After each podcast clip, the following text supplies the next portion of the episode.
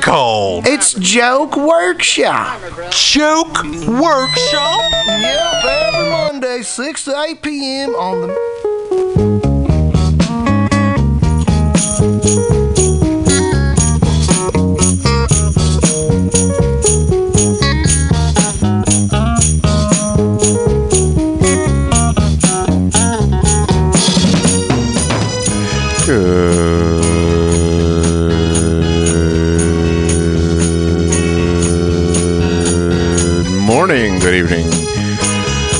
Afternoon, good night.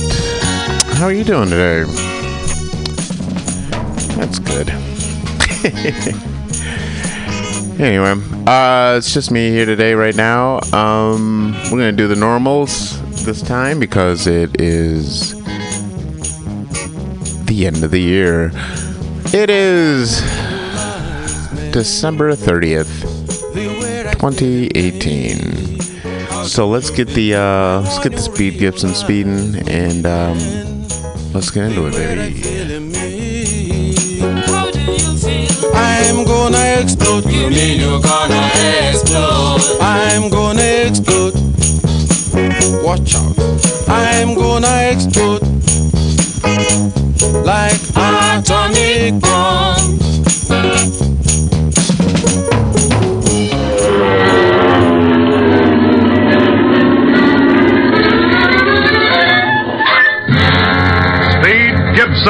Of the International Secret Police.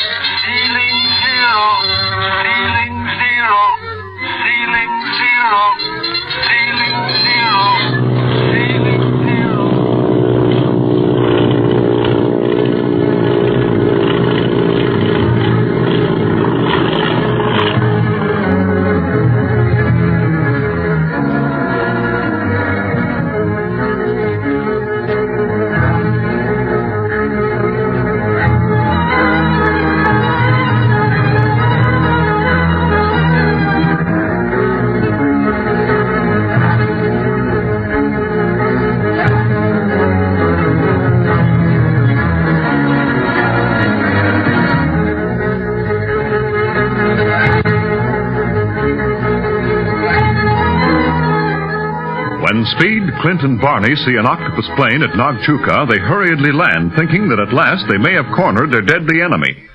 No sooner do they climb out of their plane, however, when they are arrested by a Tibetan officer and, along with Dr. Kingsley, Little Jean, and Bob Gilmore, are placed in jail without any explanation. While they are trying to figure out the reason for this turn of events, the octopus plane takes off. At the same moment, the boys are informed that the chief of police will see them, and we find them in his office now. This is a fine mess. What's the idea of throwing us in jail and letting the octopus fly away? Before I answer any of your questions, you must answer mine. Who are you? Who am I?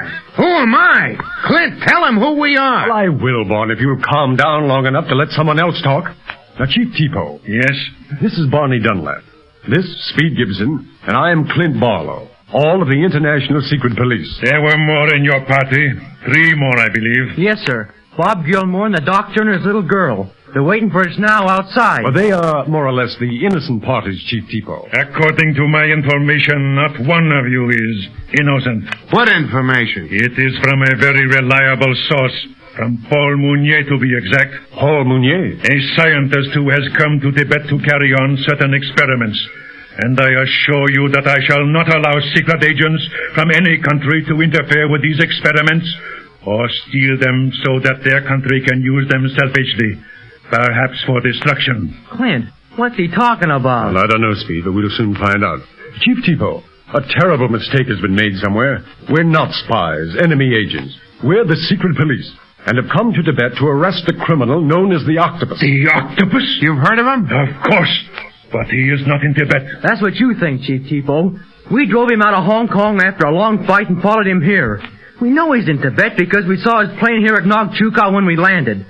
But now because you arrested us, we might lose his trail because he's escaped. Took off just a few minutes ago. Who is this boy? Oh, Speed is my nephew, and the youngest member of the secret police. Do you know where this uh, Mounier is? I am still asking all questions, Barlow. Remember, you are my prisoner. Well, here are our identification papers, Chief. And if you want further proof of our identities, cable Hong Kong or, or Chief Riley in New York. Yeah, you speak strangely for spies. But Mounier said you were clever. Clint, this Mounier fella must be the octopus. Yes, be. that's exactly what I've been thinking. No one else would go to the trouble of framing us so well. Framed us so well, we're ready to be hung, if you ask me. But while holding us here, Chief Tipo, you're allowing the most dangerous criminal in the world to establish himself somewhere in Tibet. You mean you accuse Mr. Mounier of being the octopus? Absolutely. What proof have you? Well, no visible proof. But on the other hand, what proof have you that we're spies? The word of a man I have known for quite a while. Paul Mounier has come to Tibet before this. He pays the Tibetan government well for the privacy in which to carry on his experiments. Ah, money is it? Well, we'll give you plenty if you'll just let us go so as we can take out after that devilfish. Money has nothing to do with it, Dunlap.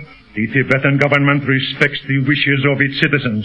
You mean Mr. Mounier is a citizen of Tibet? Yes, he took out naturalization papers five years ago. Don't mean a thing. That octopus guy has citizenship papers in every country in the world. I tell you, Tipo, he's a bad egg, believe me. Well, if you don't believe our story, at least give us a chance to prove our innocence of the charges against us. Cable Chief Riley in New York and ask him about us. We'd better send a code word along too, Clint, so the chief will know it's really us. Uh, yes, and tell Chief Riley that our password is Mademoiselle Fifi. Fifi? Yeah, that was his code name in the beginning of this mess. Riley was Fifi at a hat shop in New York. Will you cable New York, Chief Tipo? Very well. I think you are merely playing for time, but I will give you the chance you ask for. Oh, swell. I know Chief Riley will clear us. If he does not speed Gibson, you know what happens to spies when they are caught.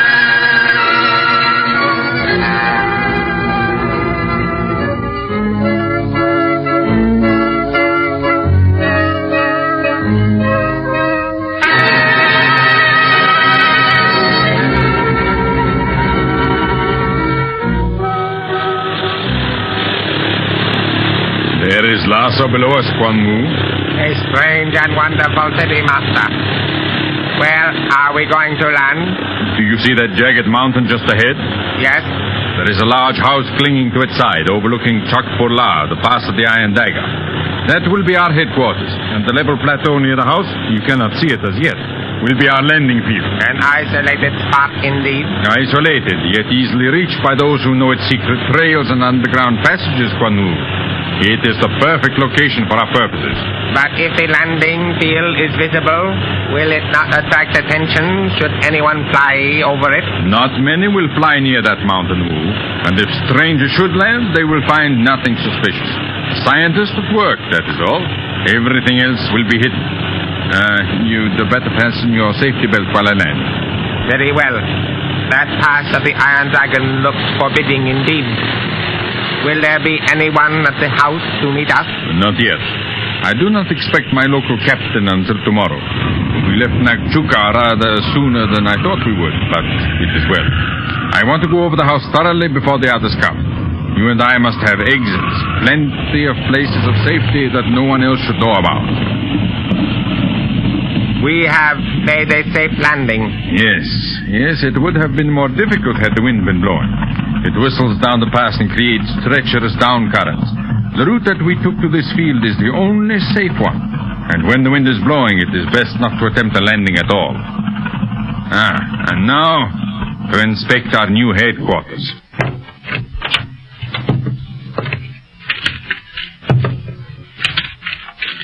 And that is the house? You do not like the looks of it? It is most desolate, Master. It looks haunted. Come, we shall go inside where it's warmer. This house has everything that we need. From food to bullets.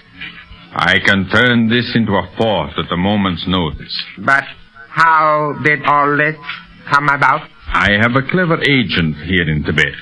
I knew that someday I would come here. This would be my last stand, because I could go no higher. From this place, I shall dictate to the world. And here we are.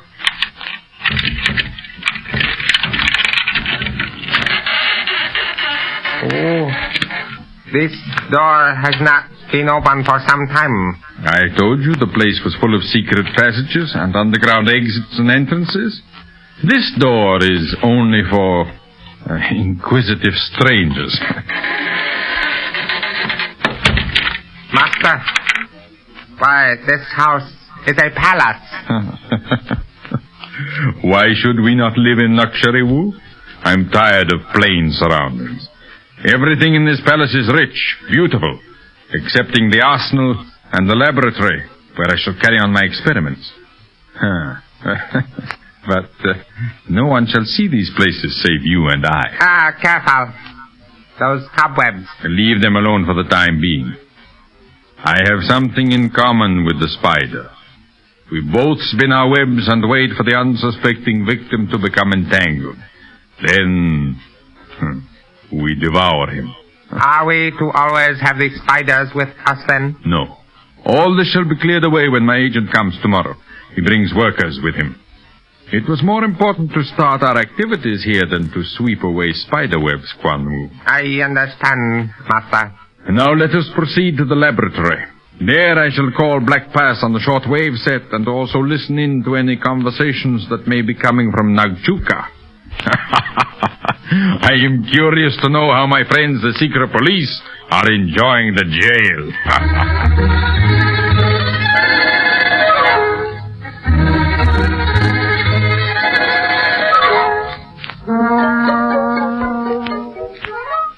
So that's the whole story of the octopus, Chief Tipo.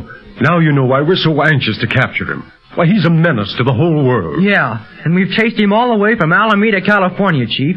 He even tried to stop us during the China Clipper flight. And what happened to us in Hong Kong because of that mug ain't fit to tell. And you say he kidnapped this young woman, Marsha Winfield, and you believe her to be here in Tibet? Yes, and perhaps her brother, Lawrence. He is not in Lhasa. Everyone who goes there must first pass through Nagchuka. She was brought here by Splinters, a renegade aviator. He wouldn't set down here, that's a cinch. But I've got a hunch Marsha's somewhere near Lhasa if the octopus is around here. Why, the headquarters of the gang must be in or near Lhasa. Ah, criminal den in the holy city. Never. Yes, but it might be nearer, Chief Tipo. The octopus is clever enough to seek such a place, knowing that close proximity to Lhasa will give him plenty of protection. I'll say so. Nobody'd think of looking for him there. Your story sounds very convincing, Mr. Barlow. But I must wait for the reply from Chief Riley in New York before I can free you. And then you'll believe that Paul Mounier is really the octopus? No, Speed. I still think that Mr. Mounier was mistaken as to who you were. That is all. Now listen.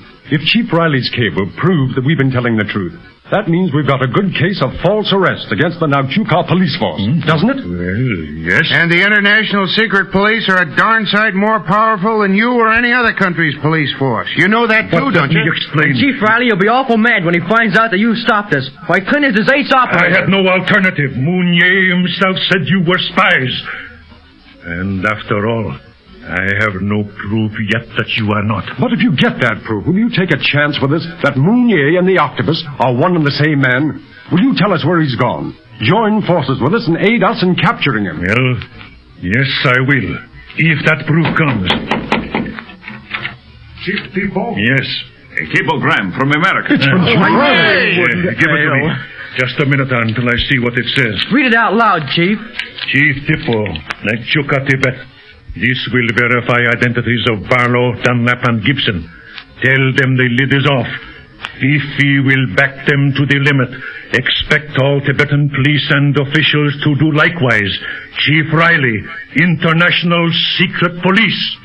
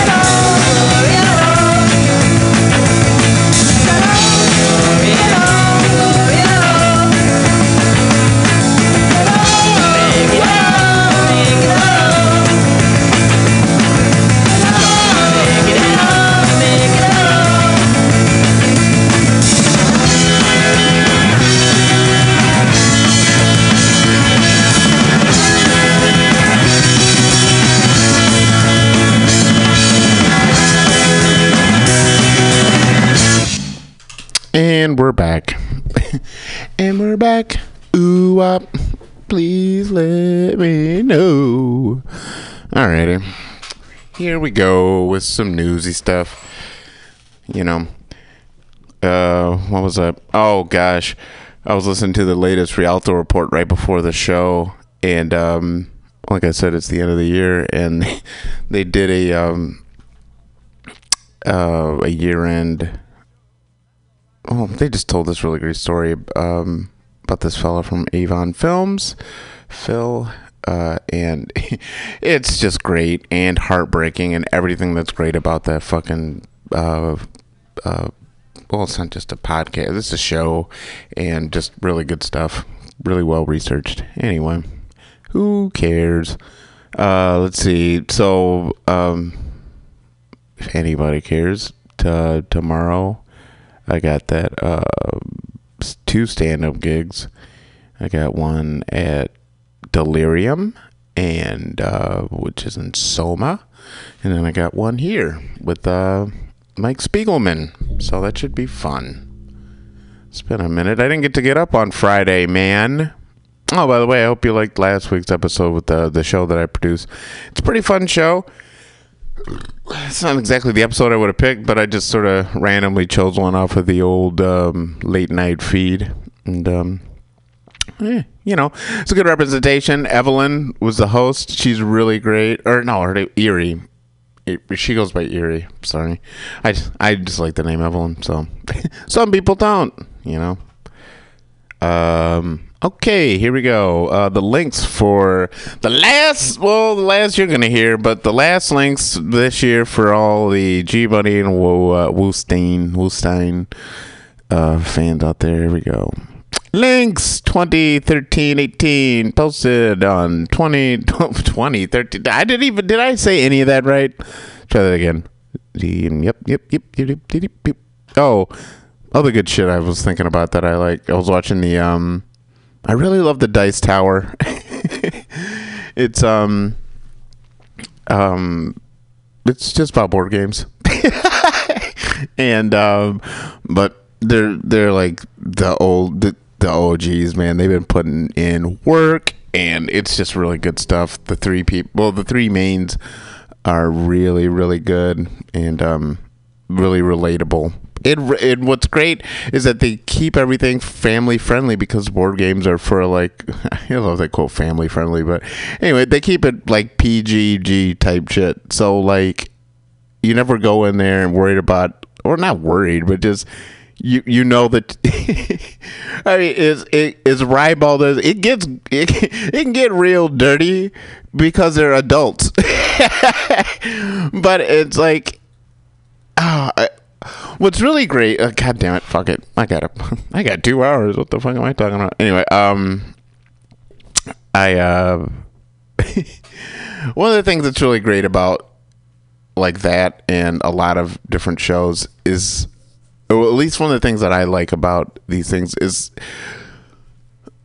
one of the let's see how do I how to explain this. One of the things that drew me away from watching movies as movies and enjoying them as much as I used to when I was like young, like really young, and just was devouring movies like a Hoover, which maybe sort of did it too, was like watching people like especially when I would smoke pot and even not, but like I could see them acting which just breaks all verisimilitude as it were. Therefore i'm now i'm just watching people pretend to do something. And it's like what what are we doing here folks? So and it almost wouldn't matter how good of a movie it was because i'm just i'm watching this person pretend to do something and like it it i had to sort of walk away from movies for a while. And just sort of I, in fact i still don't really watch a lot of like feature films sort of stinks. And you know how like you know just through sheer editing anything is so manipulatable but you know i'll figure i've watched you know I was a documentary fan but i used to like to watch shit like c-span and things that were on like television and, like these long like they they're not intended to be character studies but they end up becoming character studies. And I, I find those very interesting, and it's really it, it's it's a creepy sort of habit that I have that like I'm I'm drawn to just observing, and like that's it. But like I don't like I certainly know where the creepo line is. Like, and my creepy line I think is like four thousand meters like inland from where like most people's are. So it's like I you know, but because weirdly people are both interesting and boring, predictable. Maybe that's it. They're they're really predictable and unpredictable at the same time. So that's sort of interesting. And even like to see how people do normal just the things that you do in how they do it. You know, shit like that. Like I used to like doing that at work to see okay, you know, like in a kitchen for example. Like all right, so this is how this person you know, I don't know, cuts an onion or this is their, you know, like there's particular ways of people doing everything. Like, how do they click a pen? What is their fidget habits? What are they like? All these little details, human details that I've, uh, I just find interesting. I don't know why. And, um, um, C-SPAN would be interesting to just, you could really watch somebody. And, uh, one of the really funny well it's not funny it's exhausting i had to stop watching because it was just infuriating i don't know how the fucking guy does it but um the they have this thing called like I think it's a morning edition or some shit, right? A breakfast with the with the C-SPAN, whatever.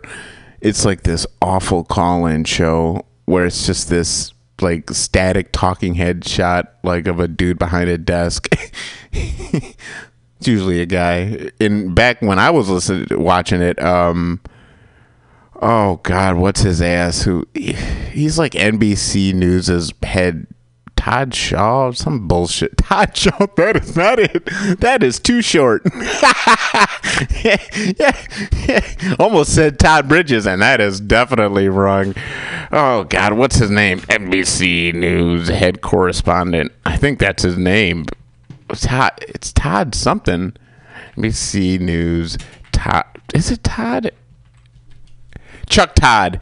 Chuck Todd used to fucking do that thing and have to catch these bullets from morons. And after a while, you like of watching it, like I don't know, two, three, four, five years.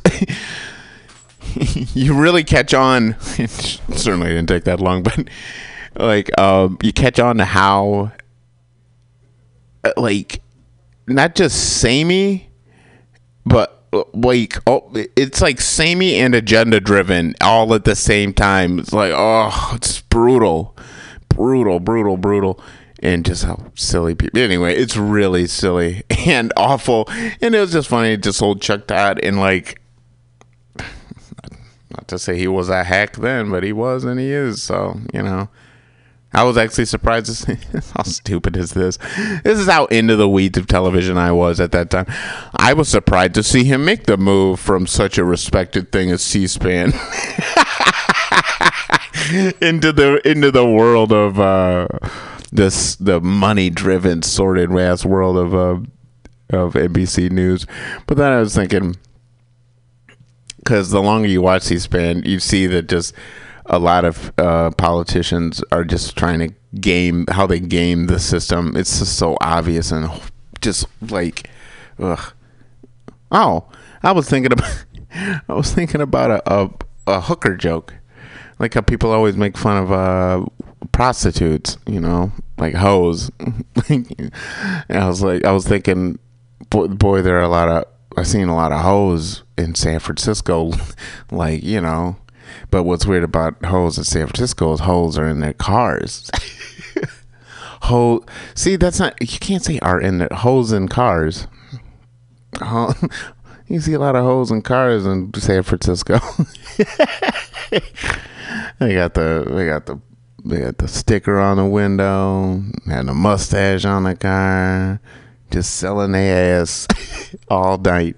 I seen a motherfucker yesterday. I think that's what got me. Last night I seen a guy with uh he had on top of his roof like in the Blues Brothers where they used to have a megaphone. He had a billboard on the front of his shit was the um the Lyft simply all lit up in purple or whatever the fuck.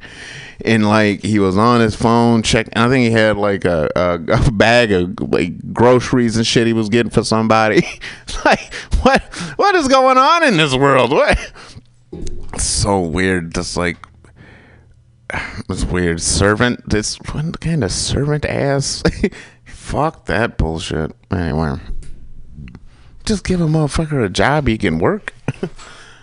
like I'm telling you, like I keep seeing these downtown fucking stores like empty. It it like Christmas. what? Like, you know, something's out of balance. You know. Anyway, whatever. I don't even. I, I'm sure I didn't say one fucking thing in that whole time I was just talking there. All right. oh, that was the other thing. I was thinking about how I'm not a fan of um, people telling me about shit I can't listen to. it's like, why are you telling me about a podcast? Like, well, you know. So anyway, dude, throw parts of shit. God, it's so good. Anyway.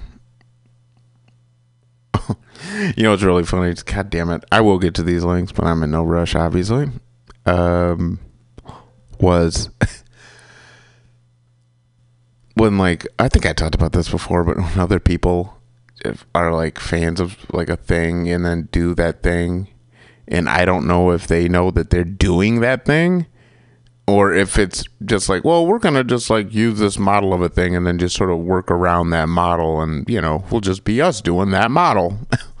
it's like, all right, it's like any band, it's like anything. It's like, all right, whatever. Oh man, speaking of good bands, I hadn't listened to uh like a motherfucker from Johnny Thunders in ages. That's one of those records so fucking good that's like boy. It's um what's a like uh Black Sabbath's first record. I don't listen to it very often cuz it's so fucking good that when I do it's just like ah it's just too good to ruin. Like I've ruined so many good records listening to them over and over and over and over and over. I was like, dude, that's just yeah. oh man, fucking great. Even shit, uh, Led Zeppelin. God damn it. They make me. I shake my head every time I think of Led Zeppelin because every Thursday and Friday from five to fucking ten o'clock, Thursday and Fridays, that's ten hours a week of Led Zeppelin. My man would play, and like I was down. I was down. It was fun. Okay, because you know, yeah, I think that's where I really learned to half listen to shit. Like we're because I'd always be listening, right? But um,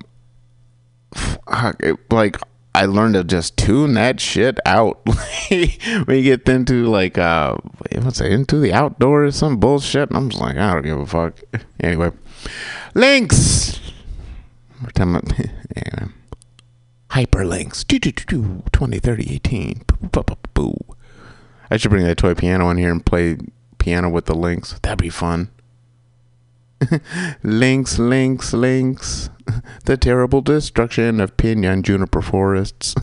Counterpunch, it says it's all full shit. But you don't know because it isn't it. The Malaysia scandal is starting to look dire for Goldman Sachs. Matt Taibbi from the Rolling Stone. Eddie Lambert launches last minute 4.4 bid for Sears. Oh yeah, that's so fucked. And not from his cell, sadly. Yeah, Eddie Lambert. This guy. Oh, whatever. That's from the Financial Times. As a grocery chain is dismantled, investors recover their money. Worker pensions are short millions. Surprise, surprise, surprise, surprise, surprise. Washington Post. Why whistleblowers come forward and what happens next? AMFA National, short Southwest. As uh, oil and gas exports surge, uh, what West Texas becomes world's extraction colony. Yeah, Texas Tribune. Oof, that's awful. That's not. A, that's not a good thing. We're playing uh, civilization. You don't want to be an extraction colony. All right. Even the names that tells that's not good. Africa has long been extraction colonies in there. Anyway, the case uh, that's from the Texas Tribune, so you know that's fucked up. All right, uh, the case uh, th- that's how you know that shit like uh, it's the it's tipped, right? Because that means that shit's been happening for a long time, and then the tri- finally come to the Tribune's. Hey guy, what? Hey, hey man, you see how all of this is a thing? This is a thing now. Anyway, the case for conditional optimism, quote unquote, on climate change, Fox. Hey, there's a really weird trend in people where, uh, like youngish people, like where they're all in the multiverse.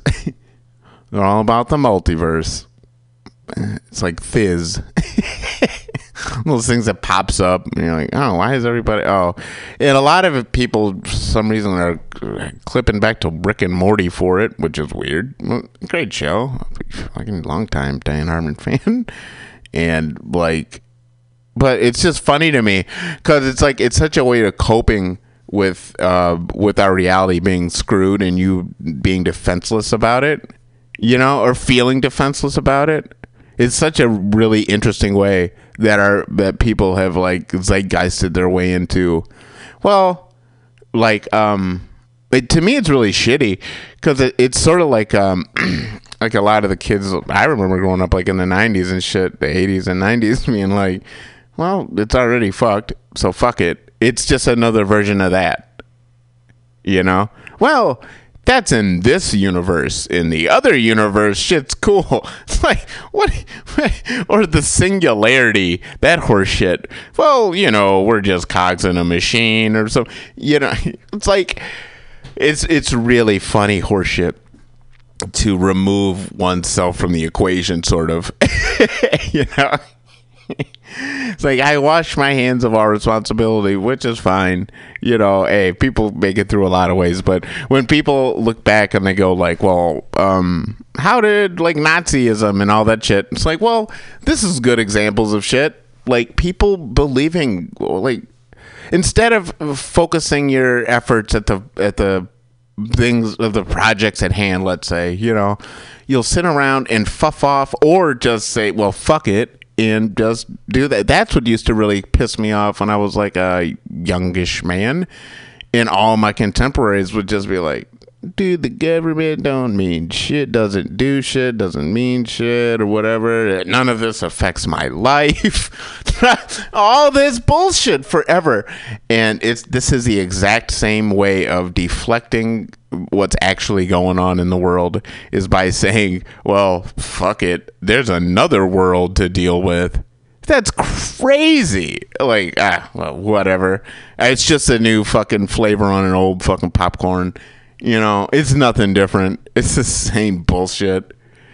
Like, but I get so I just like that's one of the things that interests me about history is that like, okay, so if that's you know, I'm just thinking about the experiences in my own time that I remember seeing. So if I could go back and you know and think about all those people like in think of like Rome or something, you know, because I always get the the example that always sticks in my mind is how they always describe like the Caesar generation is is sort of like the youth of like the rock and roll youth.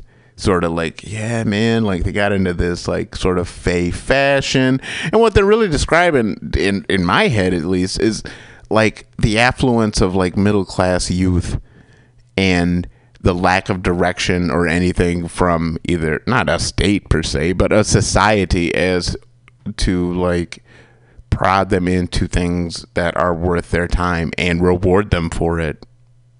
Because societies, I don't think, are made to do that, really, which is fucked up. Because what kind of society we making here, baby? You know, that's one of the things I always liked about uh, when we went to Europe was like I really dug that, like in Paris and shit, like they would have like, hey man, this is this year's greatest fucking janitor or whatever, because that's cool.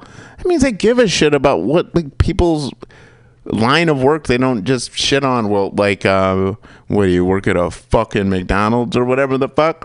That's fucked up. Yes i do. And i try my best and i try to make every you know? It's like what? Like i never understood that shitting on people's like jobs or whatever. It's like man fuck you. I used to do it to myself man. Because i think i was above the station that i was at I would be like fucking janitorializing and being like, I'm fucking better than this. Well, what what does that mean? it's just a job, you know. So I had to like avail myself of that, but it took a long time. I'm trying to maybe pass on a couple of fucking pieces of advice. you can skip that step. It'd be nice to get through life with the step skipped. You know, just fucking be there. You could just like be present and just like live. You know, like you're, which yeah, with uh, I was thinking this just now that stand up is a lot like being a kid or trying to be that kid, like just be pure self without all the bullshit, which is the the anyway, which you know I don't. I, I don't know. When I think about that, I think, well, geez, that is not the. It cannot be the best way for people in the world, you know, to just give into, you know, it's that needs and wants bullshit. To just give into your wants, and, and you know, and s- you know, because I could just see people just fucking themselves off on their wants instead of, uh, you know, it like ignoring their needs. I could see that really easy. like you know i could see people living off potato chips and never eating potatoes again. You know what i mean? Like like this this can't be good. This can't end well. Right? However that goes you know?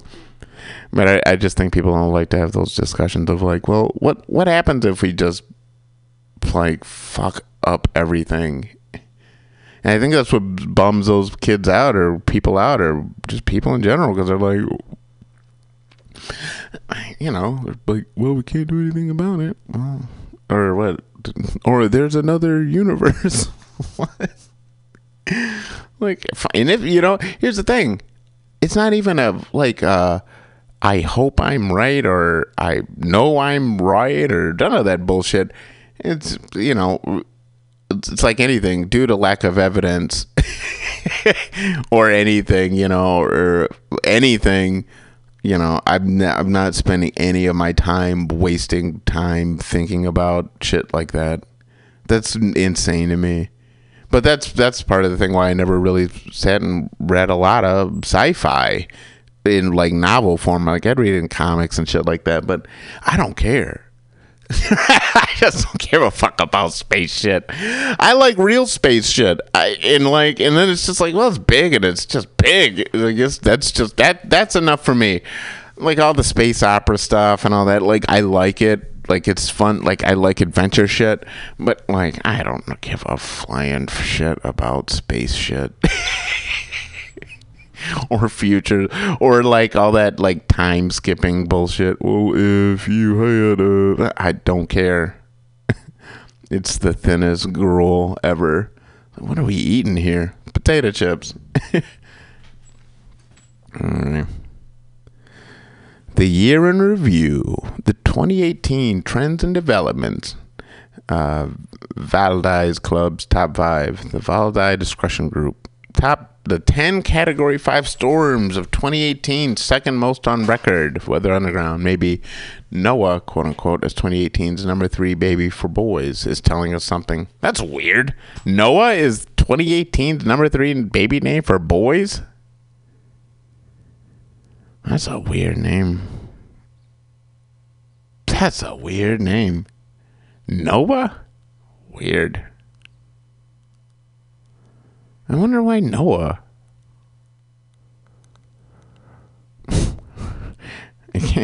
I mean, obviously it's a biblical name, but I was just thinking, like, I was thinking of that actor. I believe, I don't think a lot of people started naming their babies Brad after Brad Pitt was fucking around. I was trying to think of like why. Uh, let's see, Sophia. Sophia celebrates her ninth consecutive year as the top choice for girls. It's a nice name. Wow, Jackson. Jackson remains the most popular name for boys six years running. Jackson, like first name Jackson. what? That's not a first name. Oh, I get Jackson Pollock. That's the only Jackson I think I know of as a first name. Jackson. Okay. Uh, Oliver and Layla jumped into the top 10. Hey, my mom will be happy for Oliver. Pushing out Logan and Zoe. The Shame. The fastest climbers of 2018 include Everly, Isla, Leo, and Carson. What in the fuck? That's bananas. Let's see here. So the top 100 baby names of 2018 for boys. See, these have got to be. Uh, okay, here we go. Note to capture true popularity, our exclusive baby names list combines names that sound the same but have multiple spellings, like Sophia, Sophia, Jackson, and Jackson. Our data comes from more than 472,000 parents who shared their baby's name with us in 2018. Okay. Because I looked at these names and I'm like, there's no fucking way this is right.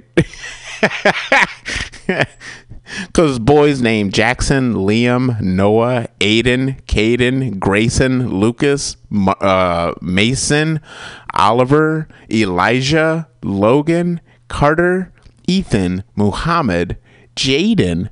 Oh, way down at number 16 is Michael. James, Sebastian, Alexander, Mateo, Jacob, Ryan. Get the fuck out. oh, good. The rest of the fucking Luke and Henry and Matthew. They're all. I love how they all sort of kind of around the same thing. I don't know why I said Henry. Henry is. I would love a fucking uh, uh, a Jesus, uh, a Henry type. hey, I'm a apostle Henry. That's awesome. Okay. Anyway, yeah. See, that's why you got to look it up. You know, fucking click on them links. I was like, that's, there's no way Noah's number three. like in the world, there's no, there was no way. Yeah, that's less than a million people, folks. Anyway, the real fake news. Top scientific retractions of 2018. Oof, live science.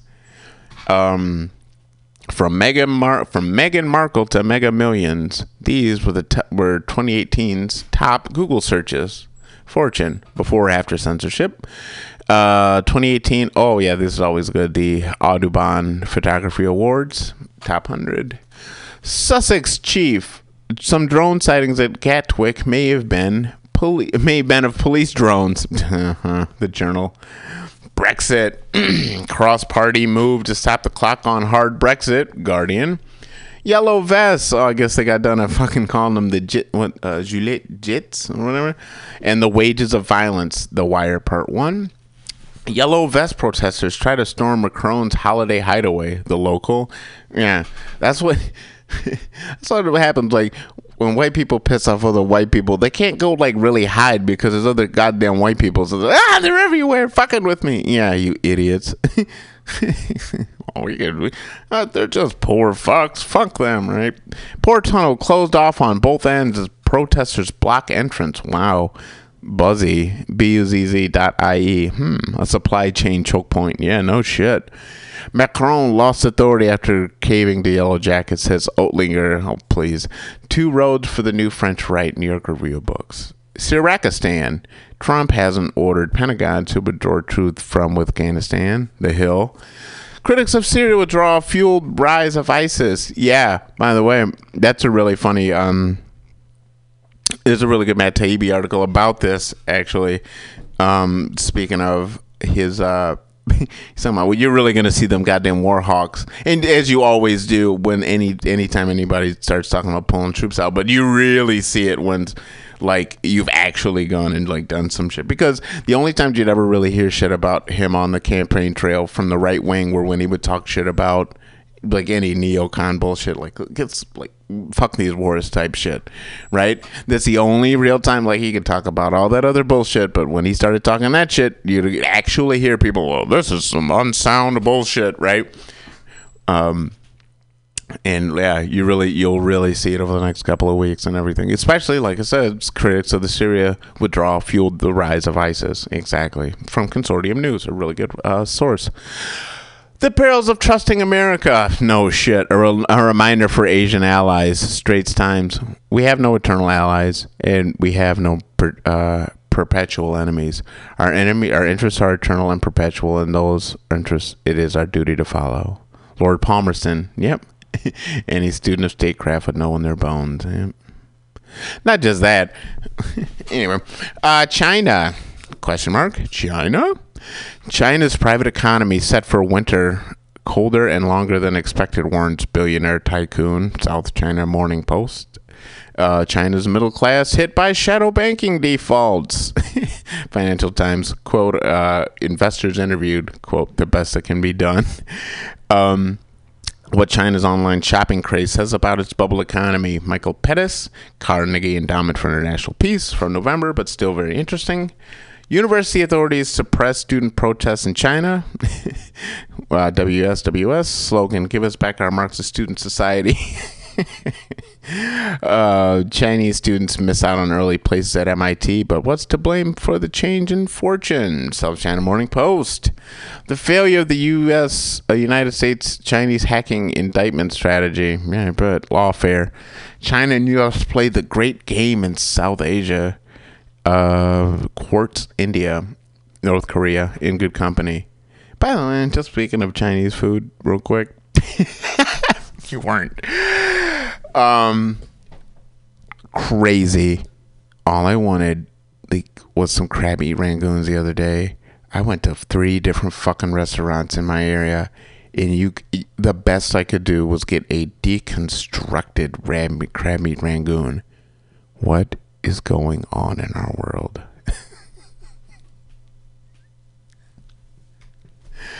I don't get that, man. At that, I, I'm still shocked. I, I have I went and I got onion rings just to like scratch that like fried itch or some shit. But like I'm still unsatisfied and angry. God damn it. Anyway.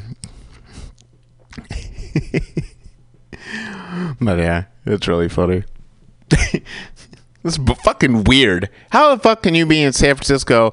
Uh, Like, there's like a there's a Chinese restaurant next, like right around the corner from me that is like a, a mainstay in the city. Like, fucking people. Like, there, there's a school around the corner that's fighting for this goddamn Chinese restaurant, right? And they don't have it. They got a fucking huge menu. You don't have crab meat rangoons? What the fuck? It, I think I remember that from before, like four years ago, going over there and being like, "Man, you know what I'd like?" And you know what? I didn't itch it. I didn't scratch that itch then. I ain't scratch it now. And goddamn it, I bet you as soon as I leave here, the- that's the one fucking thing that's gonna be on my mind out of all this other bullshit. I don't give a fuck about any of this other shit. it's like crazy. That's what I mean when I say about like falling into people's base desires or whatever. Like my mind could go onto that f- like for the rest of the week if I wanted it to. You know, like eventually today I will have some goddamn crabby rangoons if I have to go three cities over. But like that just shows, you know, that just goes to show you like, like, like the weirdness to me of the human mind. Like, why does the? Why I don't give a fuck. Like, if I really, you know, here's the sad part. To get the crab meat rangoon I'd really, really want, I'd have to fly all the way to Kalamazoo or walk, and um, and have at Hunan Gardens, crabby rangoon. That's it. Boom. That's it. Ah, That you. There are very few things in this world a person could say is actually perfect, like a circle. Those crabby rangoons, goddamn it. It's like heaven. like if there's an idea of if there you know that idea of heaven where like everything is perfect you've left like nothing to waste just everything is just as it should be that is at Hunan Gardens crab meat rangoon god damn it oh they're perfect. Oh they're perfect. They look like little little pouches like you could like like if you made a little like a like if you pinched all your little fingers together like in a cone and in that cone was just that little perfect fucking blend of like oh I don't know what it is, like sour cream or cream. It can't be. It's like cream cheese and crab or some shit. And oh, and the dipping sauce is bananas. Jeez, oh Pete. All right, get out of my mind. North Korea. that's why I think I said it. It said in good company, and that's the next line in good company. And after all that Chinese and in good company, it just shot me right over to Hunan Gardens. I like, I want Szechuan food, or yeah, god damn it. Anyway.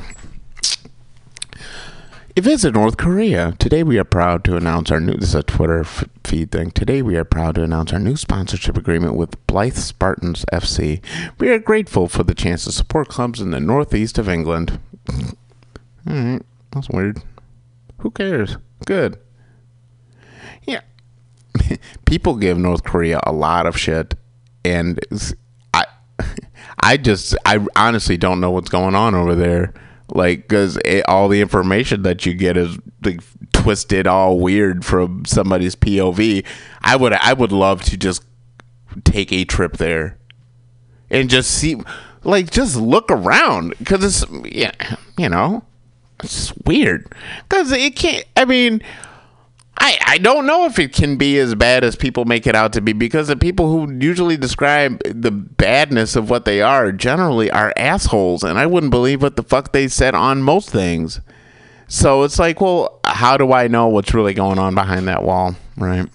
It's so weird. Seem like nice folks. They're all folk. They're just people. you know? I'm like, yeah. But anyway, it's a bummer for about those folks. But but I like how they keep that motherfucking atomic bomb. Like, bitch, stay, step back, bitch. We've seen, we, we know how you do. Smart enough to keep that shit. Uh, Trump transition to win the 2020 race. Trump will need five to fire more of to fire more of his staff. Moon of Alabama. It's funny. Uh, Democrats in disarray. Surprise, surprise. New chair of climate crisis committee owns shares in fossil fuel fund. Reed Sludge. Shocker. LinkedIn co-founder apologizes for deception in Alabama Senate race. By the way, I heard a LinkedIn ad the other day that was weird. Like they're trying to sell themselves. Oh yeah, it was on podcast. Some fucking earwolf horse shit. They're selling you the goddamn. they're selling you loans. They're selling you credit card. And this one they were selling was LinkedIn. LinkedIn's like, hey, bro. You know, like seventy percent of the seventy-five percent of the American workforce is on LinkedIn. I was like, what the fuck? Why? How? That is a fucked up number. I actively dislike that shit.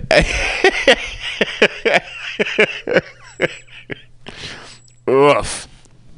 Oh, that's by Mark Ames too. He's a good damn uh, reporter. But anyway, um, yeah, but LinkedIn that was just weird. And no, have what the fuck.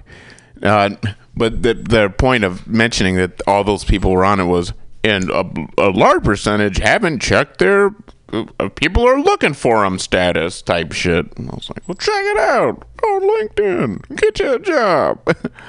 like, fuck you, man. Selling me on getting a job. All right. Uh, now we know why New York Times weirdly tried minimum minim. Uh, now we know why at New York Times weirdly tried minim- minimizing the importance of the stunning story about Democratic Party spy contractors planting fake quote unquote Russian bots in Alabama election. The Times journalist who wrote it signed an undisclosed non-disclosure agreement NDA with quote new knowledge. I don't think we need to worry about whether it was the NDA uh, I don't think we need to worry about whether it was the NDA said. The episode was obviously a quote isolated incident caused by a quote few bad apples. Oof. New York Times reporter spoke at an event organized by Alabama Dirty Tricksters. BuzzFeed, new knowledge again. Move along, people, move along. There's no story here. Uh, new studies show pundits are wrong about Russian uh, social media involvement in U.S. politics. No shit. Aaron Mate, The Nation.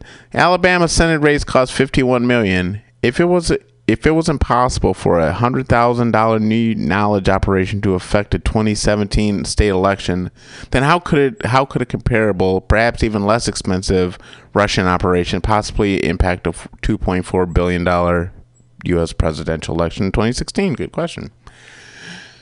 No Democrat deserves a free pass just because they're not Trump. No shit. GQ. I don't know. Did this guy check with Neera first? Ah, boy. They really shit on that. All right. Um, healthcare. John Hopkins wrote the rules on patient safety, but its hospitals don't always follow them. Tampa Bay Times. That's a bummer. Um, famously free press. Banishing Truth, Truth Dig, on Seymour Hersh, exiled from the Acela corridor along with Thomas Frank. The Acela corridor, just, I, I don't know if everybody knows what that generally is, but I believe that's like the train that goes from like Washington to New York type shit. Like it's along the East Coast. It's sort of famous, but you know, I I had I've not I don't think I've ever traveled on it, but I've just I've it's one of those terms A C E L A it's Acela corridor, but yeah, it's sort of like the main thoroughfare, I guess, of like where everybody goes, travels, and you know whatever. It's like the autobahn for politicians and people that the political class, the political class. Political, oh, sorry, class warfare. Political apology of a lingerie model, politics slash letters. Hmm. Worth a read. The headline speaks to a fact of precarity, not as clickbait. Okay. If you're over 50, chances are the decision to leave a job won't be yours. ProPublica, great. And only 15 short years till Medicare. the 20 uh, uh, $21,000 cosmetology school debt and a $9 an hour job. New York Times from the Department of, do- of People Who Do Everything Right and Are Terribly Punished. uh, the Prophet of Envy. Uh, that is prophet like uh, biblical style style. Um, New York Review of Books. Uh, slow going at first, but gets rolling at mimetic crises. Hmm, crisisy. uh, you don't want Hyde. You want, or yeah, you want social democracy. Uh, uh, Jacobin. Yeah, cool. Uh, commentary: How to get over your fear and learn to speak up. Channel News Asia. If you make New Year's resolutions, this one might be worth considering. Yeah. Aw, this is a cute picture of a. God, I don't even know what the hell those little kind of birds are, but we used to have them in school. Like a parakeet or some shit. those little like red face, green winged, and all that stuff. Little picture of a parakeet and a, leaning on a cat, little kitten. Kitten's asleep. It's on the edge of a cushion, and it's really close up. All right, it's enough of that bullshit. My back is killing me. God damn it. I sort of want to see what this fucking Prophet of Envy horseshit is real quick. Ow. Ow. Ooh. It does look interesting. Boy, oh boy, there are so many things to check out in this world. it's impossible to catch up. I have to know what this. I I think it's like um, uh, stocks and shit. The Vivaldi. What is this? The Vivaldi. Oh Jesus! A new nuclear era. What? oh, it's just like international shit. So like under President Trump, the U.S. withdrew from an Iranian Joint Comprehensive Action Plan, the JCPOA, and announced its intention to withdraw from the INF, the Intermediate Range Nuclear Forces Treaty. Both agreements cover the fundamental aspects of relations between countries in the nuclear sphere. Yikes. Okay. And then Yikes. Hey, That's like about international stuff. Okay, that'll be actually interesting to read later. I was like, well, what the fuck? Uh, like, I knew that name, but I wasn't quite sure what it was about. Oh, jeez. I'm just curious to see what these react, retra- redacted, retracted, re- restricted, restricted. Come on, you. Hurry up, Buttercup. I'm staying a while.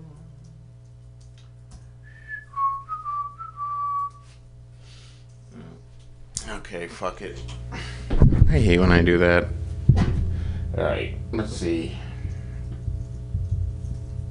That's so weird, you can hear everything. I have no idea what this is, but I'm gonna play this just because it's the first thing that popped up when I pushed this thing. So fuck it. All right. Okay, later. My people, now well done. Oh. Welcome to another special edition of We Don't Catch 'em. You know how we dey do am for this program. If you dey suspect say your man or your woman dey play ball outside, this is the program to come. For today edition, one special woman, fine girl, fine anyhow, dey suspect say her man dey chop ogbono outside. The one like egusi soup, instead of am to choose egusi or ogbono, e dey mix the two together. As a matter of fact, e be like say this man dey mix three different kind of soup together. So na today we go know say I wey dey cry dey see road. Come with me, make we go bust am. Ho ha! Eh, abrogodo brogodo eh. Celebobo on the beat. Yeah, me holiday. It's a species, baby. Johnny leave me follow Cynthia, and I don't know what to do. And he talk say I no do am like the way Cynthia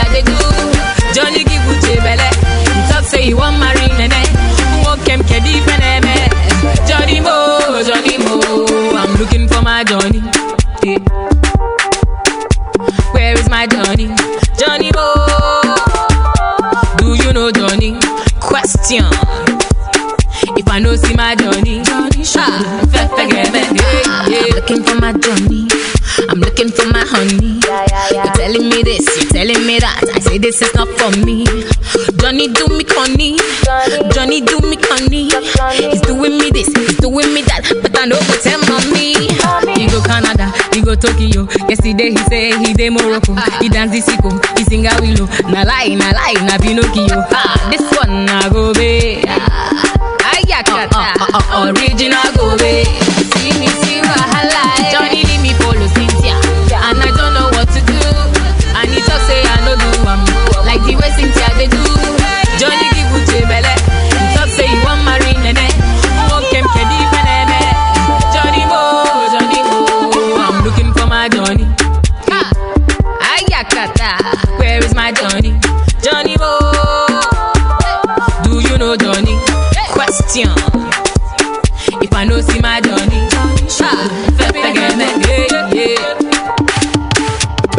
you can see, we are leading them, everybody, to discover where Johnny is.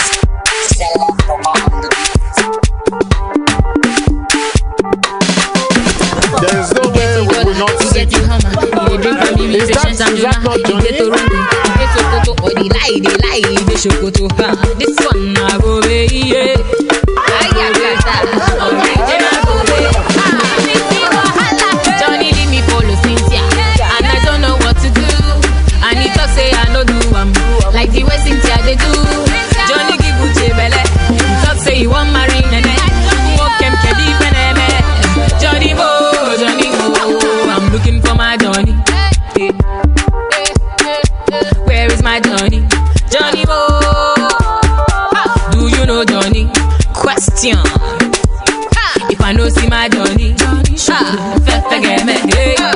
don't catch am. So today we want ask you, this thing what you do, you think say e good to break hearts of more than four women, can't give one belle, promise another one marriage. Till you get to talk for this matter. Nothing, no. But these women, they say they know you, you friend them, and will come still see you for a quarrel with another one. You want say you not know these four women? Eh? Look the four of them were plus the one we carry load. You know uh, you know them. I know them. Oh? Canada, he go yeah, yeah, yeah. Yesterday he say he dey Morocco, ah. he dance the sicko. Yeah, yeah, yeah. Na lie, na lie, na Pinocchio. So good, ah, this one na go be. So good. Ah, Ayakata, original go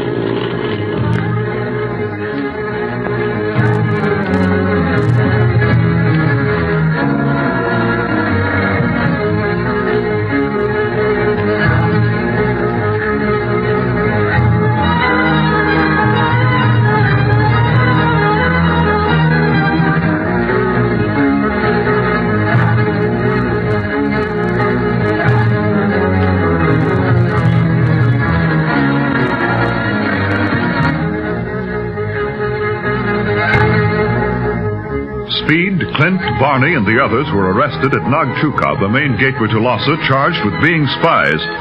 The boys are on the trail of Paul Mounier, whom everyone thinks is a scientist who has brought his valuable inventions and experiments to Tibet. In reality, Mounier is the octopus. He has framed the secret police so that they will be unable to follow him to his new headquarters, but Clint clears his party of the alleged guilt by having the Tibetan police chief cable Chief Riley in New York. Riley's reply proves their innocence, and we now find the boys and Chief Tipo talking over the next move. I cannot tell you how perturbed I am over your past treatment, Mr. Barlow, but you must understand the word of such a noted man as Paul Mounier makes Yes, of course, Chief Tipo. Let's forget the whole thing. But this Mounier, tell me more about him. As I have already said, he has come to Tibet often, but never to stay. This time, however, he plans staying here. Not if we can help it. We're going to take that guy back to the good old USA as our prisoner. I'll say so, Barney. You still insist that Mounier is the octopus? Yes. And don't forget that you promised to tell us his whereabouts and also aid in his capture if proof came that we were the secret police. Well, that proof has come. I know, Mr. Barlow, but you must appreciate my position, my responsibility. Should you be wrong about Mounier, my government would be placed in a most embarrassing position. Yes, I realize that, and for that reason, we must work in absolute secrecy. But work we must. Now, first, where is Mounier headed for? He has taken the house overlooking the pass of the Iron Dagger. It is a little to the north of Lhasa. Is it the only house there? Yes, Speed. My countrymen have no love for the pass. It is wild and desolate. This house was built some years ago by an exiled prince. In fact, he went mad in it. And since that time, no one has lived in the house. No? It is well built, richly furnished, but the shepherds have brought down strange tales about it. They say it is haunted. Well, I feel sorry for any spook that's haunting that house now that the octopus has moved in. He'll de-ghost it soon enough. Is the place easy to reach, Chief Tipo? No, to my knowledge, there is only one route to the house. A narrow, winding trail that is slippery and treacherous, is particularly when the hour of the wind is at hand. Wind? I've gotten more wind in my face since coming to Tibet than I have any other place in the world. Don't you get sick of it, Chief Tipo? We hardly notice it, Mr. Dunlap. Tibetans are accustomed to wind and snow. Yeah, I guess the beach at Waikiki would bore you to tears, but not me, boy. No, come back from Hawaii, Barney. We're still on the trail of the octopus. Don't I know it? My neck's still stiff from that avalanche he sent down on us at our last stop. Avalanche? Sure. The octopus uses avalanches and typhoons for calling cards. You'll help us capture him, won't you, Chief Tipo? Give us the men and ammunition we need. I'll help the secret police any way I can, Speed. But we must work in secrecy until we are sure that Mounier and the octopus are the same man. Sure, we can do that all right. In fact, that'd be all the better. If the octopus knew we were coming, he'd have a chance to clear out again or hide what he was doing. The pass of the Iron Dagger is not very far from here, is it? No, it is at the head of the valley near Lhasa. Good. You send out the call for your best men, Chief Tipo, and we shall advance on the pass as soon as possible. You ain't gonna fly there, Clint. Oh, let the octopus know we're around, huh? Don't be foolish. Uh, just the same, I'd like that plane handy for a quick getaway. There won't be a getaway this time, Bonnie. What do you mean, Clint? We'll stay until we capture the octopus, or he destroys us. But I've got a hunch that the pass of the Iron Dagger is going to be the end of the trail for him.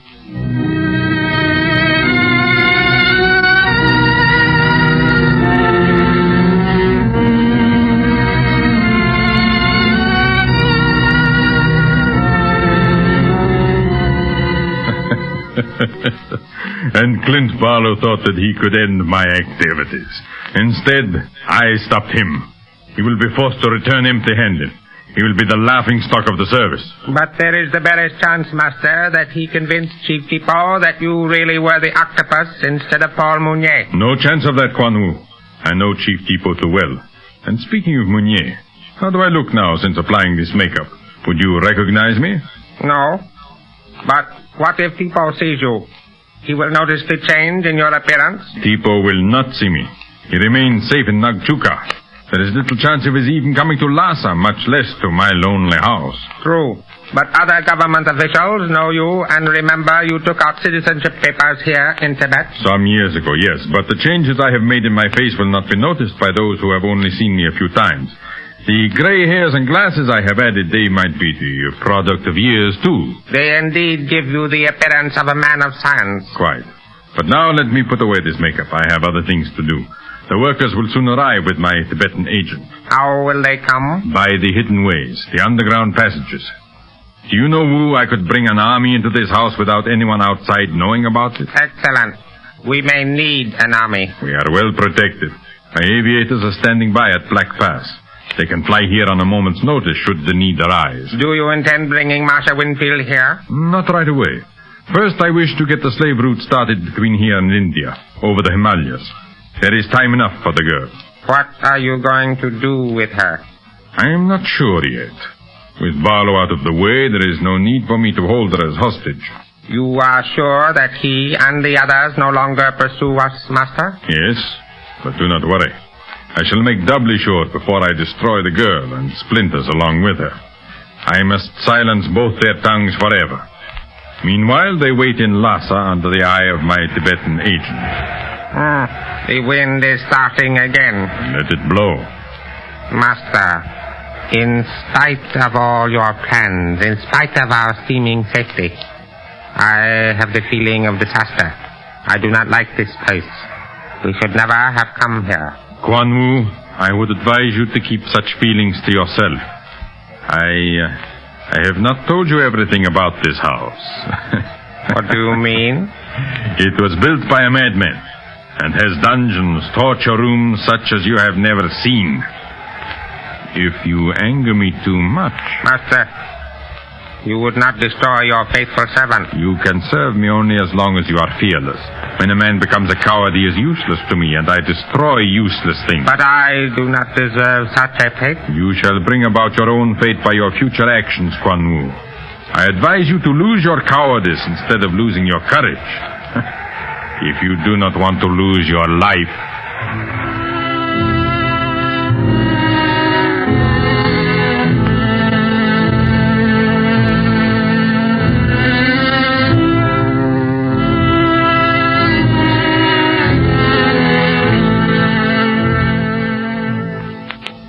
Oh, here comes Speed now. Thank heaven now we can get the whole story. What's up, Speed?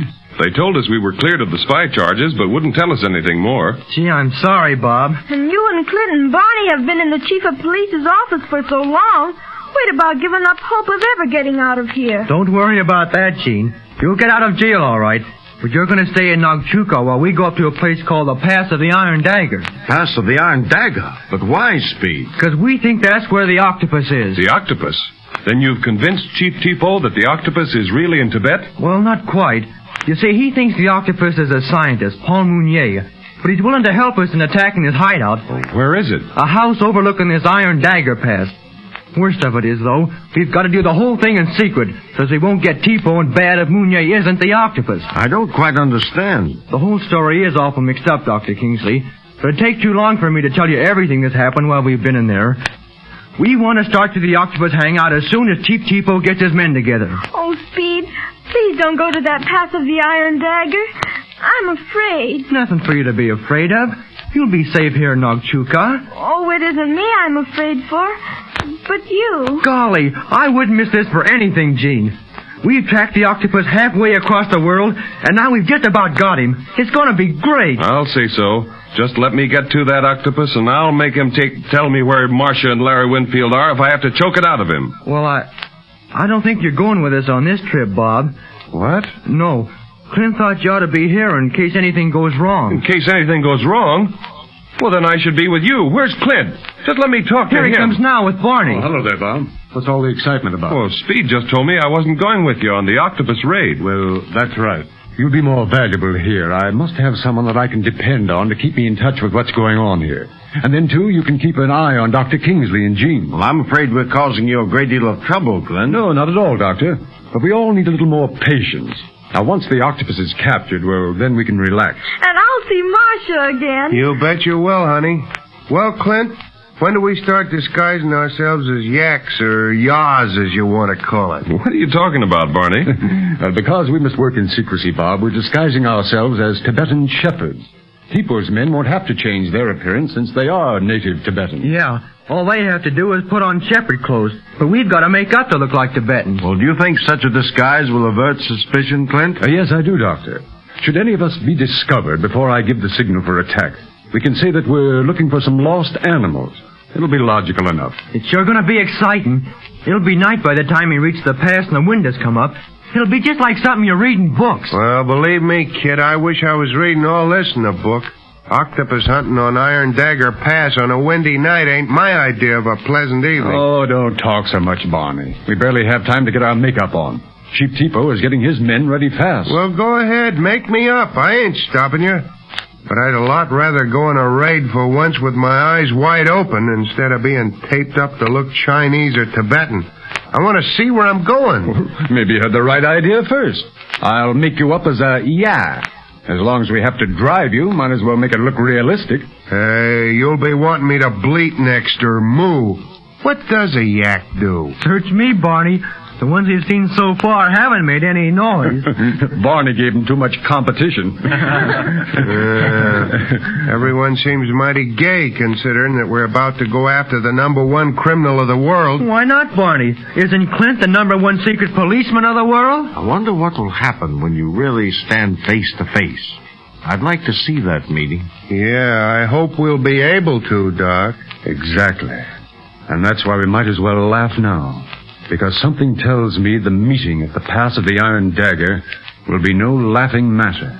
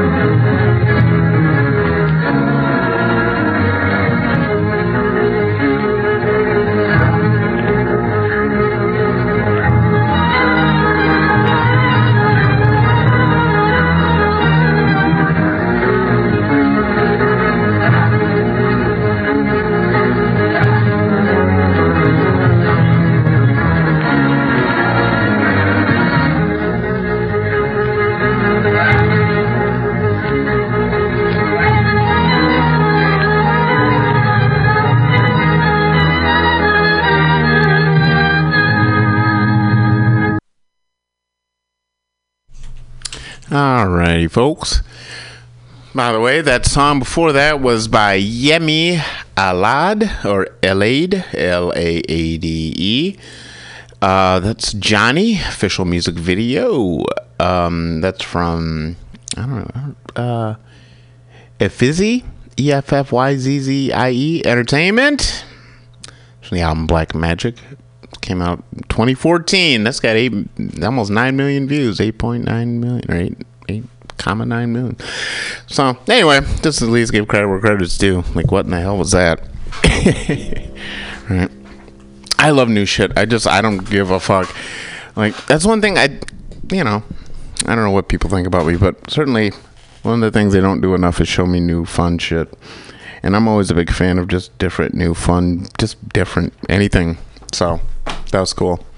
Um, I have a feeling the video was really fun, but I have a feeling that's going to be a case of uh, the video outpacing the um, the song. Even though the song was cool, it's the um, yeah, video was actually kind of fun because like all through that stuff, like you hear like the guy talking, that was like a, a man on the street interview type shit, and like you know there are a lot of visual component things that I think add to that song, which is like I said, I, I'll have to just listen to it just solo. Guess I'll have to listen to this episode. Damn it!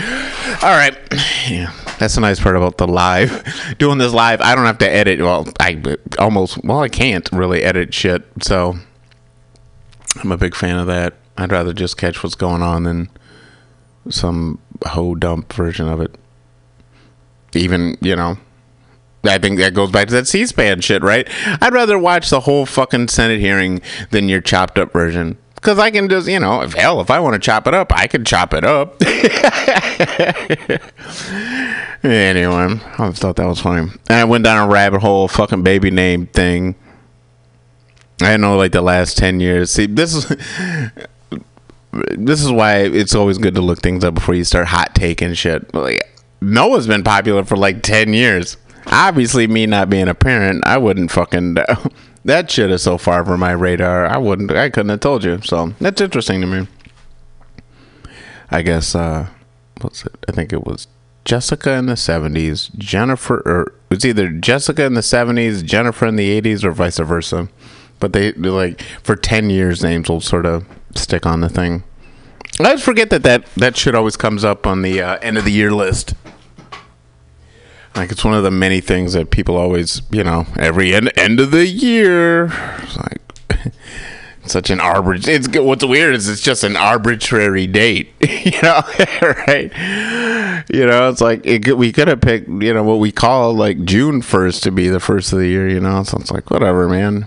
And so, yeah, it's nice to take stock.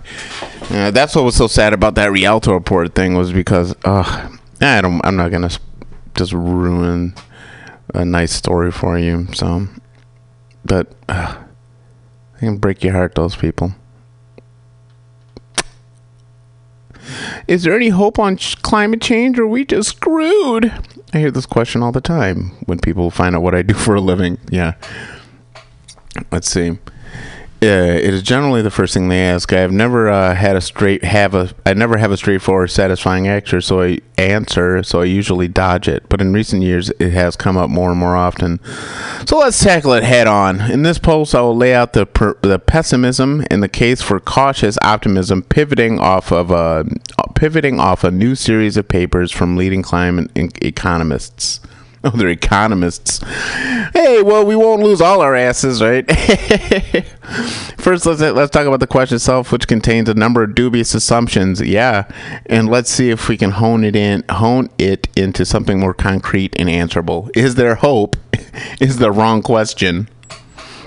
When people ask about hope, I don't think they they are after an objective assessment of the odds. Hope is not a prediction that things will go well. It's not a forecast or an expectation. Uh, but then, what it is exact? What is it exactly? It's less intellectual than emotional. It's a feeling.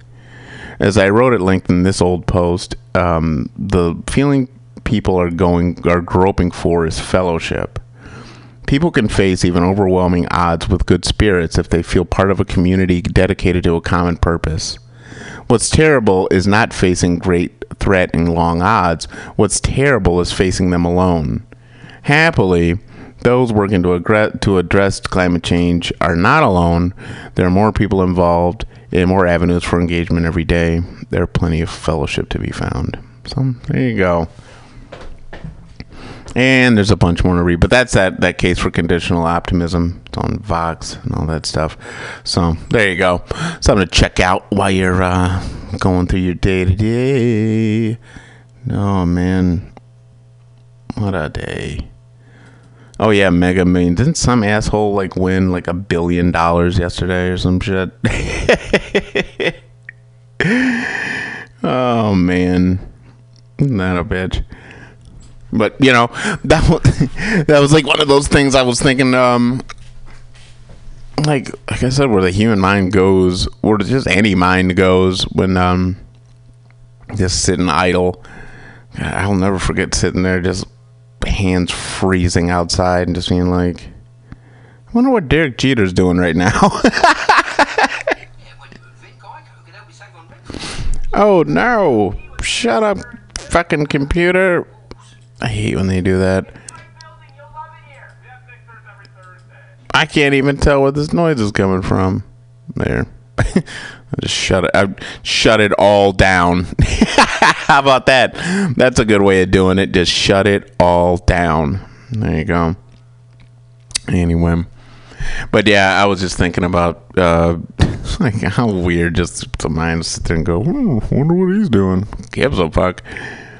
Oh man, you know what? How about this? I got like 15 minutes and a million things I actually did want to talk about, but I am not going to because I can't think of any of them right now. So I'm going to look up where the fuck I can get crab meat rangoon. Goon.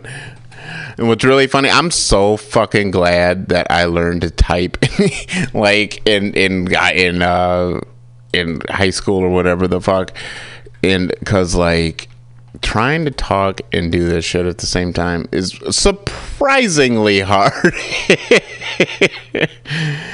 uh, like it's it's weird because you're try- like I don't know. For me, it's it's just one of those like I don't want a fucking recipe there. Crab man, crab rangoon, Osha Thai restaurant and bar. Fucking a. There you go. Well, you know what I'll be doing tonight. Twelve bucks. Just kidding. Anyway. yep, it's crab meat, carrots, onions, cream cheese wrapped in wonton. I told them charge me fucking ten bucks. There they are. They look perfect too. God damn it. Yep. Guess I'll be there. The delivery address that can't be right. Oh, this is for the order thing. Like one Yelp Street. Where the fuck is? Yeah, I would. I so would not be surprised if fucking if there was a Yelp Street, um, in this town at all. One eight hundred Yelp Street. That's fucking funny. I know that name O S H A. That's like around me somewhere. Motherfuckers. no, it's like it's so close to me. I can see the fucking yeah. I mean it. it- That's the one oh no, Union Street. No, that's not it. This is a different one. They got different ones. Be OSHA's a thing. I had no idea. What's funny? I keep calling it OSHA because it's because that is what it's called. But it's it's like OSHA in America is the what op, occupational safety hazard uh, like administration or something like that. yeah, OSHA. That's awesome. Boo doo doo. You know what? I never went up that far. God damn it. Anyway. Holy shit, Pam Benjamin's on here? I guess she yelps stuff. she has a lot of goddamn friends on here. People like her. Pam's cool.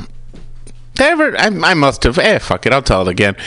tell the story about how I met Pam. Pam. Uh, Pam Benjamin, owner of uh, Mutiny. I must have. There's no way I didn't. Ah, fuck it. I'll tell it again. Maybe this time I'll be more concise. You know. In fact, this is good practice for uh, telling shit on stage. Not that I'd ever tell this on stage, but there you go. Okay, so um, I think it was 2009. Yeah, 2009, 2010. I was out there working for. Um, it must have, might have been Sightler at the time, or something. Either way, had a little part-time gig. Oh, you know what? I was probably working for uh, Tenderloin Housing Clinic, and I worked over there and uh, like on the weekends in my neighborhood, um, there's always something going on because it's the mission. And oh shit, there's always something going on all the time. But there's certainly like activities and stuff. And back then, they used to do this thing on like 23rd and doesn't matter.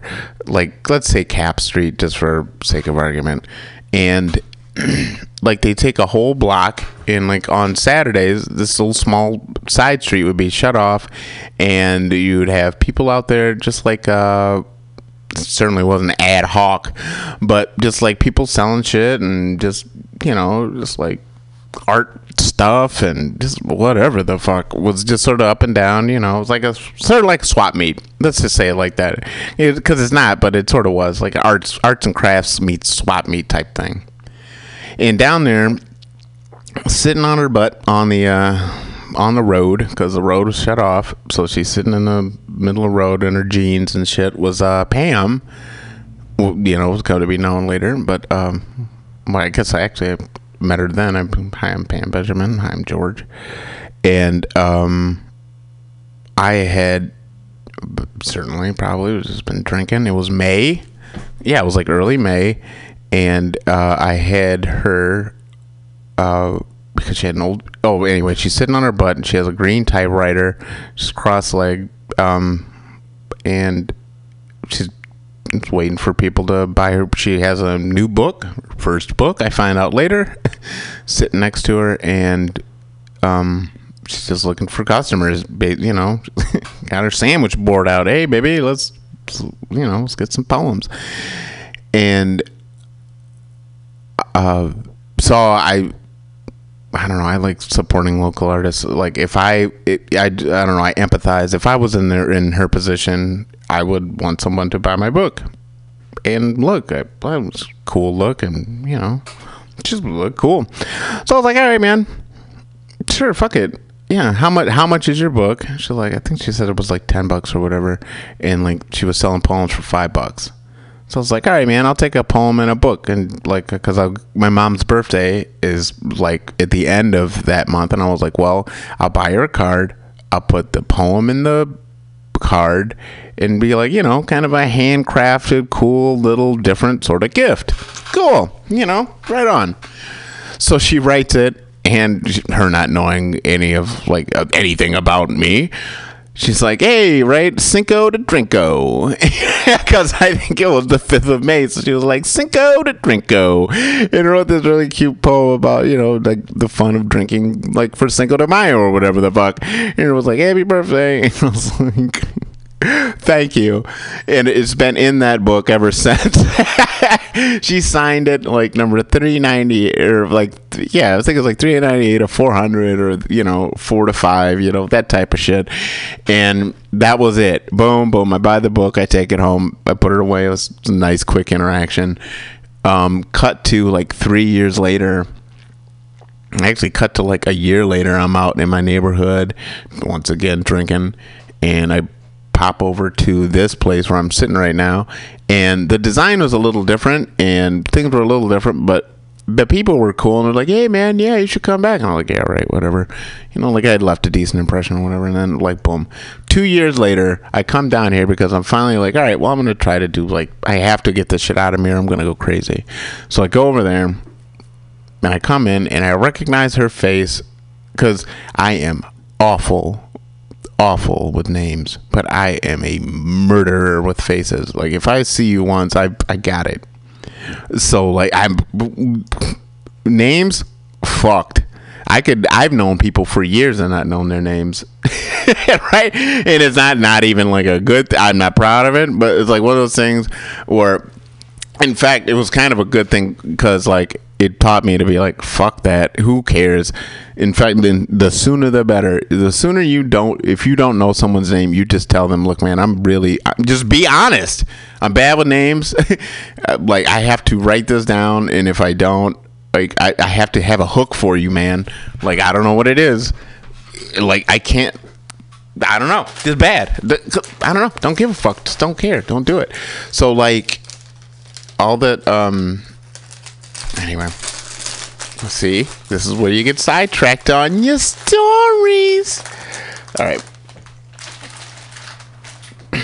So cut to three years, two years after that, I come down here. She's doing it's the Monday thing, and um, it's the joke workshop. Which, by the way, I don't think is actually the best idea for your first time getting up because you go up and then. No, wait, did I, I think maybe it was a Thursday. Because I thought joke workshop would have been weird, or the other way. ar- I don't remember. See, either way, I went to one of them, and she was here obviously because she was always running the boards or doing something, and um, I recognized her face, and like she had brought up she weirdly she had had like her other two books like here and I don't think she had written one in a while. She was like giving one to somebody or something. It was weird. And then eventually I just make the quick connection. Oh, this is the lady I met sitting down there. And then I basically tell her, hopefully, a better version of the story than I just told, which I've told now like a few times. But man, I, I, that's what kills me about myself, man. I can't seem to tell a concise story. A to B to C. D, done. It's like, you see, it's like I, I I go one full way where I'm expanding and expounding, or I tell the most boring version of the story, like you know, he went to the store. you know, instead take all the fucking side notes. Yeah, well, what did he do to the store? What did he see on the way? What did he think about? What did he look at the ground? None of that shit. It's just he, he went to the store. it's so weird. And then like um cuz like if I tell it the way that I really want to tell it, uh, the man will never make it to the store. I was thinking about that on my way here. I was looking at the ground while I was walking. And I was thinking, if I used to like doing this when I was a kid, like I could I would have like a full on imagination of what was going on and all kinds of weird like, you know, uh, like all kinds of stuff. And um god damn it. Like there would be like almost like a full little story like on every little cement piece between you know, like you just walk through and just uh Oh, so good. anyway. Um, uh, oh, I got buttercup in my head. All right, yeah, I have to go to OSHA. All I've been okay. There you go. All right, all I've been looking at lately has just been uh, what all these fucking um uh crappy things. Anyway, I'll stop now because I can't. Weird. I can type and talk. I can't fucking read and talk, which makes sense. Anyway. Oh, here's what we'll do. We'll be right back.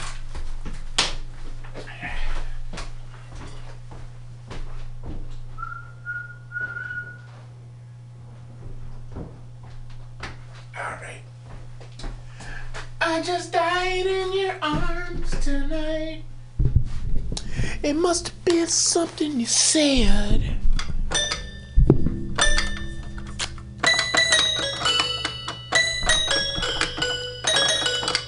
All right. Here we go. Uh,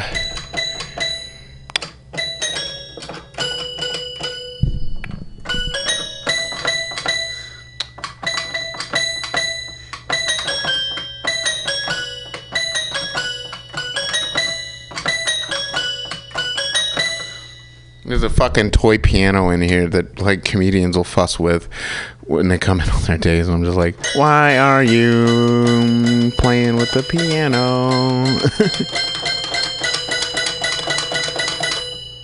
anyway, so yeah, I never really get that bored because there's always something to fuss with, and um, what a time pickle. Oh.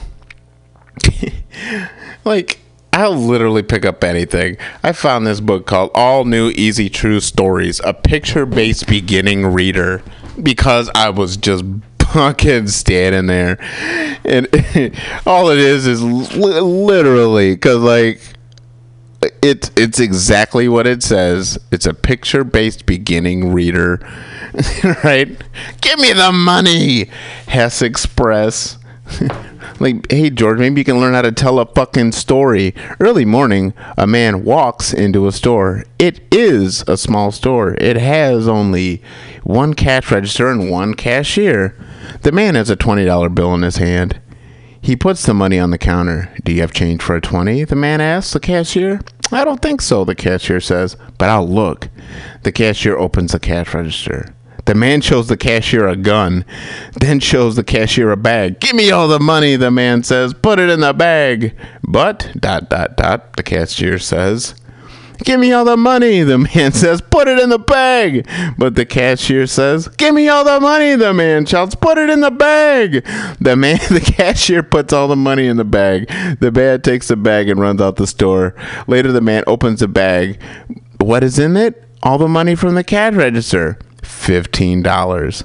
What is on the ca- counter at the store? The man's $20 bill. Jesus. Pre-reading. Look at the pictures. Listen to your teacher tell the story. so the first picture is just like quick stop, fell in jeans, kind of uh, button up shirt, sort of schlubby, you know, white guy. Looks like. Uh, but I, I always like how they portray different people. I guess that's why I got this book. The guy looks like um. God, if I had to describe him, this looks like a he, it's weird as you would think nondescript, but the way that they like drew him slightly hunched, he stands sort of like I do, like like his top hat, like his like the top third of his body is like a little too tipsy turvy and wants to lean forward. So like you know, from like the top of his spine up his neck, he's slightly arched. And there's this guy, the cashier, he's got the quick stop shirt, just a circle that says quick stop in it. He's just smiling. He's like young 20s. By the way, the dude that they show is probably in his mid 30s, early 40s. And the guy working the counter is like maybe mid mid 20s, late 20s, right? And he's like, hey, dude. he's all smiling. Here, you got change.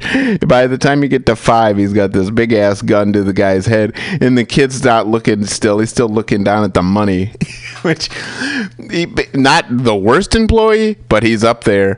Then six, the kid's shaking, right? Um, which is funny because he's he's he's not actually shaking, but or like with motion lines, he, they just have him just sort of stand there looking shocked, but the bottles behind his head are sort of squiggly, kind of giving it a what sort of accent to it. So that guy who was once hunched. He's really funny. He's like he's slightly pudgy even when he's running out the door.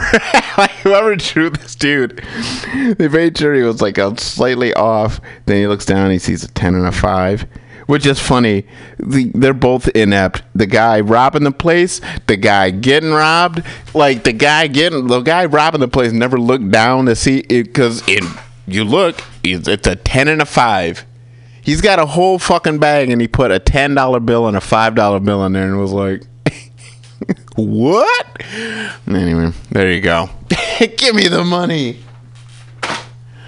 Just reading stories for fucking infants, basically. All right, perfect. That's all I wanted to do. I wanted to splend some time. Splend. Just trying to splend some time. And uh.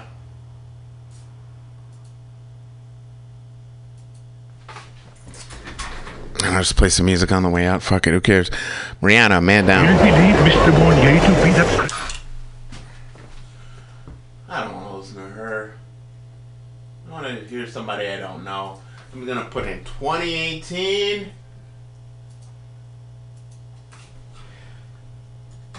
Twenty eighteen song.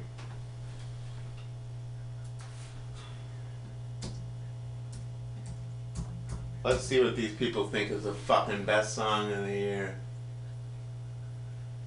Uh,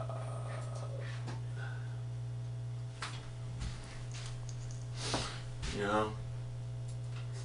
All this fucking thing says is song 2018, and we'll just see what happens. Here we go. Oh, Thank you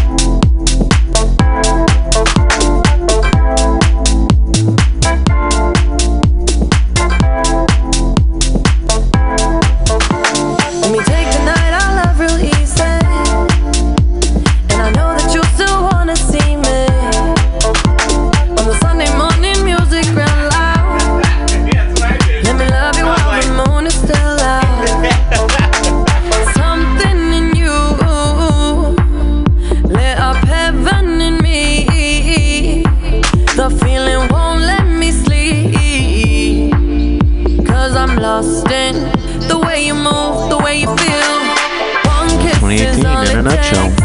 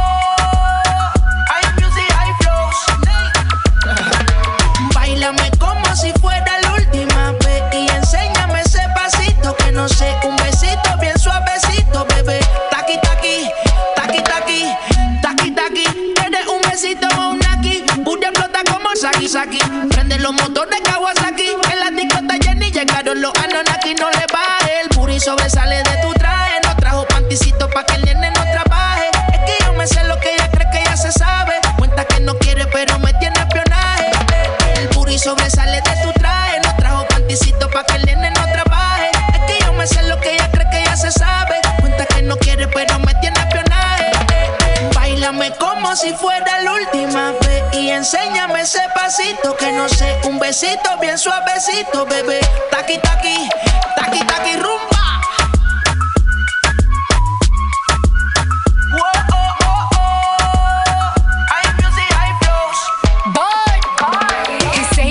touch it and tease it and squeeze it. When my piggyback is hungry, my nigga, you need to feed it. If the text ain't freaky, I don't wanna read it. And just to let you know, this Punani is undefeated. Ayy, he said he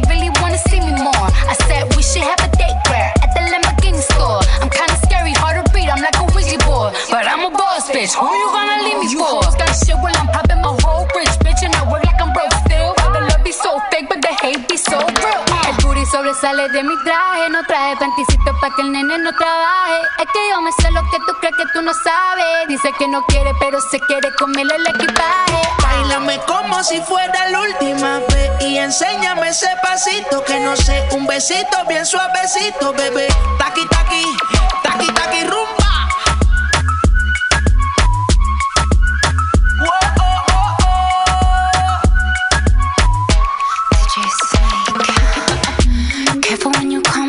way.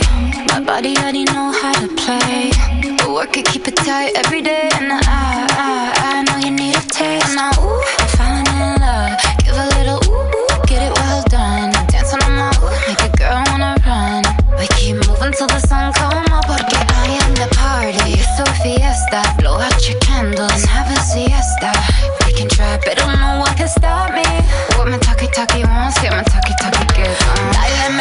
si fuera la última vez. Y enséñame ese pasito que no sé. Un besito bien suavecito, bebé. Taki, taki, taki, taki, rumba.